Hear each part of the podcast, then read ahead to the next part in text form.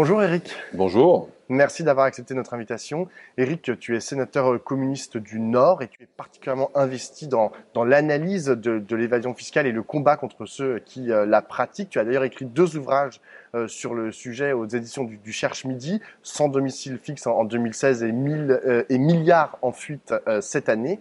justement, c'est de milliards en fuite dont je voudrais te parler. Après la fuite des, des, Pandora Papers révélée ce week-end, elle épingle 300 responsables publics, 35 chefs d'État 130 milliardaires. De quoi est-ce qu'on parle exactement, Eric? Euh, Eh bien, c'est une nouvelle enquête qui opère des révélations absolument fracassantes. Alors, j'ai fait le compte depuis l'affaire Cahuzac en 2013. Je crois qu'on en est à la 13e affaire. Je ne vais pas toutes les énumérer, mais Paradise Papers, Panama Papers, Offshore Leaks, etc., etc. Donc ici, nouvelle affaire, Pandora Papers, euh, enquête menée sur le fond par une équipe de 150 médias mondiaux. Hein, c'est le consortium international des journalistes d'investigation.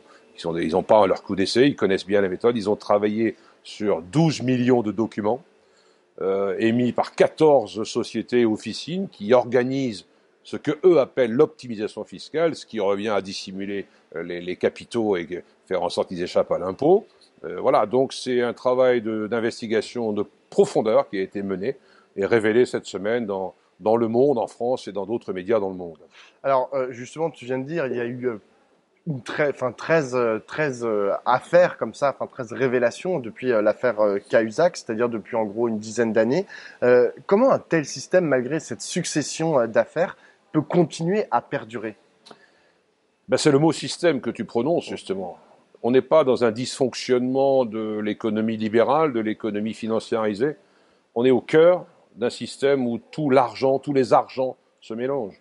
On a dans les mêmes tuyaux de, ces banques qui ont des filiales dans les paradis fiscaux, en nombre, y compris les banques françaises, euh, l'argent de la corruption, l'argent du commerce des armes, l'argent de la prostitution, des narcotrafiquants, et puis l'argent de l'évasion fiscale, euh, des grands leaders politiques de ce monde, des milliardaires.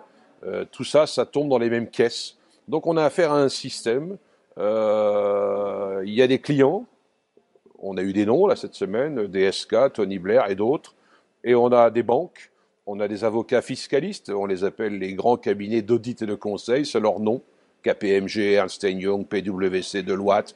Ces gens-là s'ingénient à monter, à faire des montages d'optimisation, si j'emploie leur terme euh, officiel, de langue correcte, c'est de l'évasion, c'est échapper à l'impôt et dissimuler dans les paradis fiscaux. Tout cela constitue une chaîne de responsabilité avec, malheureusement, des complicités, des grandes proximités avec des politiques de haut niveau, et puis qu'on retrouve euh, alternativement à la tête de gouvernement, à la tête de certains États, et puis après dans les grandes institutions comme le FMI, euh, la Banque mondiale, euh, voilà, tout ça se mélange, et donc on défend des intérêts partagés.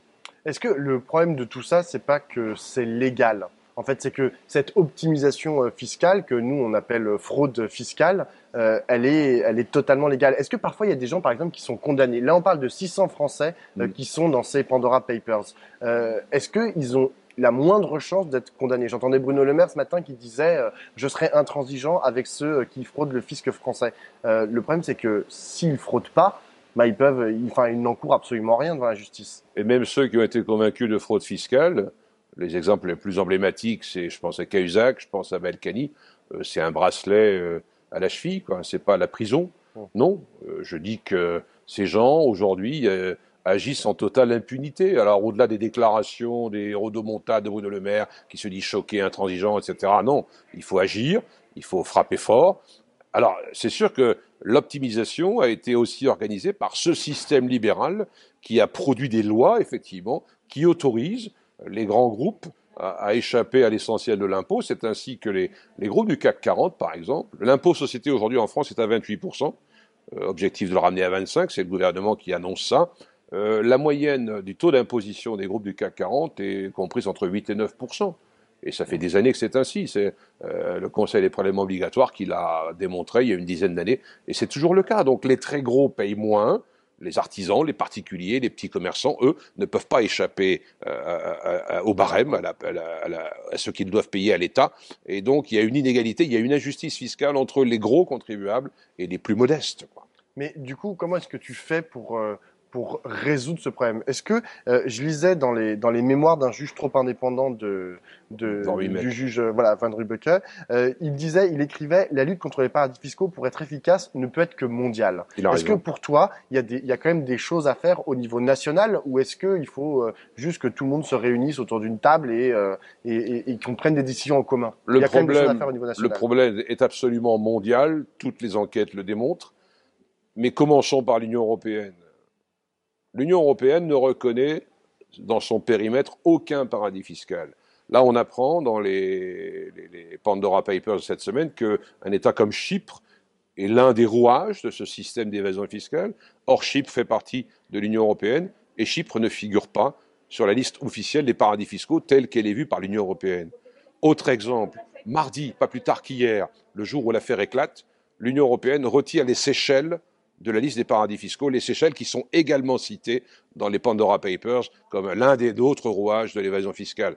Voilà, donc tant qu'on sera dans cette hypocrisie-là, il faut que le politique reprenne les choses en main. C'est une décision politique globale de dire, voilà, tel État euh, ne joue pas le jeu, crée les conditions d'un dumping fiscal anormal dans un espace commun, censé être commun. Non, cette Union européenne a été construite par le libéralisme, tel qu'elle est conçue. C'est une idée magnifique. Mais là, on a créé un espace de concurrence sociale, fiscale, et qui perdure et qui prospère dans des proportions gigantesques. Donc déjà, il faudrait commencer par l'Union européenne. La, France va présider le Conseil européen euh, dans le premier semestre 2022. Ça fait partie de la question d'ailleurs que je pose cet après-midi au nom du groupe. Je vais interroger Bercy là-dessus, sur ses intentions, et on propose que cette question de l'harmonisation fiscale soit euh, numéro un sur l'agenda à venir des six, des six, mois durant lesquels la France a présidé le Conseil européen. Voilà, une position concrète. Et dans ce contexte européen, la France peut jouer un rôle déterminant, pilote moteur. Euh, c'est quoi exactement euh, nos leviers à, nous, à toi, enfin en, gros une grande partie de la gauche qui dénonce cette euh, fraude fiscale? C'est quoi nos leviers pour essayer de faire changer les choses? Toi, tu vas poser donc cet après-midi une question au, gouvernement, mais on a l'impression que ça prend pas tellement dans la société. Par exemple, les médias n'ont pas fait grand cas de ces Pandora Papers. J'ai l'impression qu'il y a une lassitude en fait. On a l'impression que de toute façon le système, enfin c'est comme ça, ça sera, il y aura toujours de la fraude fiscale. On s'est habitué finalement mm. À ce qu'il y ait de la fraude fiscale. Euh, comment comment est-ce qu'on peut faire pour que ça soit plus le cas demain Pour qu'on soit toujours choqué en fait. Le levier principal, c'est l'intervention populaire, comme tous les sujets effectivement. Tu as raison quand tu dis que ça provoque un peu d'émotion, un peu de mousse pendant deux trois jours. Après, ça retombe, on revient euh, au fonctionnement normal entre guillemets de la société, considérant que c'est une fatalité, qu'il y a toujours eu de la fraude, etc., etc. Et qu'à leur place, on ferait la même chose. Voilà le genre de choses qu'on entend. Il faut que ça devienne un sujet politique majeur, parce qu'il faut rappeler les enjeux. L'évasion fiscale, chaque année en France, selon des études convergentes, euh, coûte entre 80 et 100 milliards d'euros au budget de la France. 80 milliards d'euros, c'est le, déficit budgétaire constaté annuellement, hors pandémie. Hein, je parle du budget de 2019, par exemple. On est toujours dans ces eaux-là, 75-80 milliards d'euros de déficit. Ce qui amène la France ensuite à emprunter cet argent pour combler le déficit sur les marchés financiers eux-mêmes qui organisent toutes ces scènes d'évasion. C'est ainsi, c'est, on, marche sur la tête complètement. Donc l'enjeu financier, il est majeur. Il faut qu'un État, un gouvernement, un Parlement décrète l'urgence sur ce sujet, en face le sujet majeur pour récupérer des recettes, parce que là, on va nous rechanter le couplet de la dette à payer.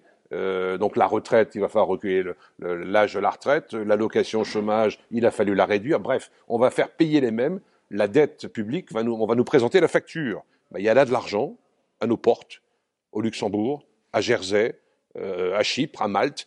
Qu'est-ce qu'on attend pour y aller? Ça, c'est l'Union européenne.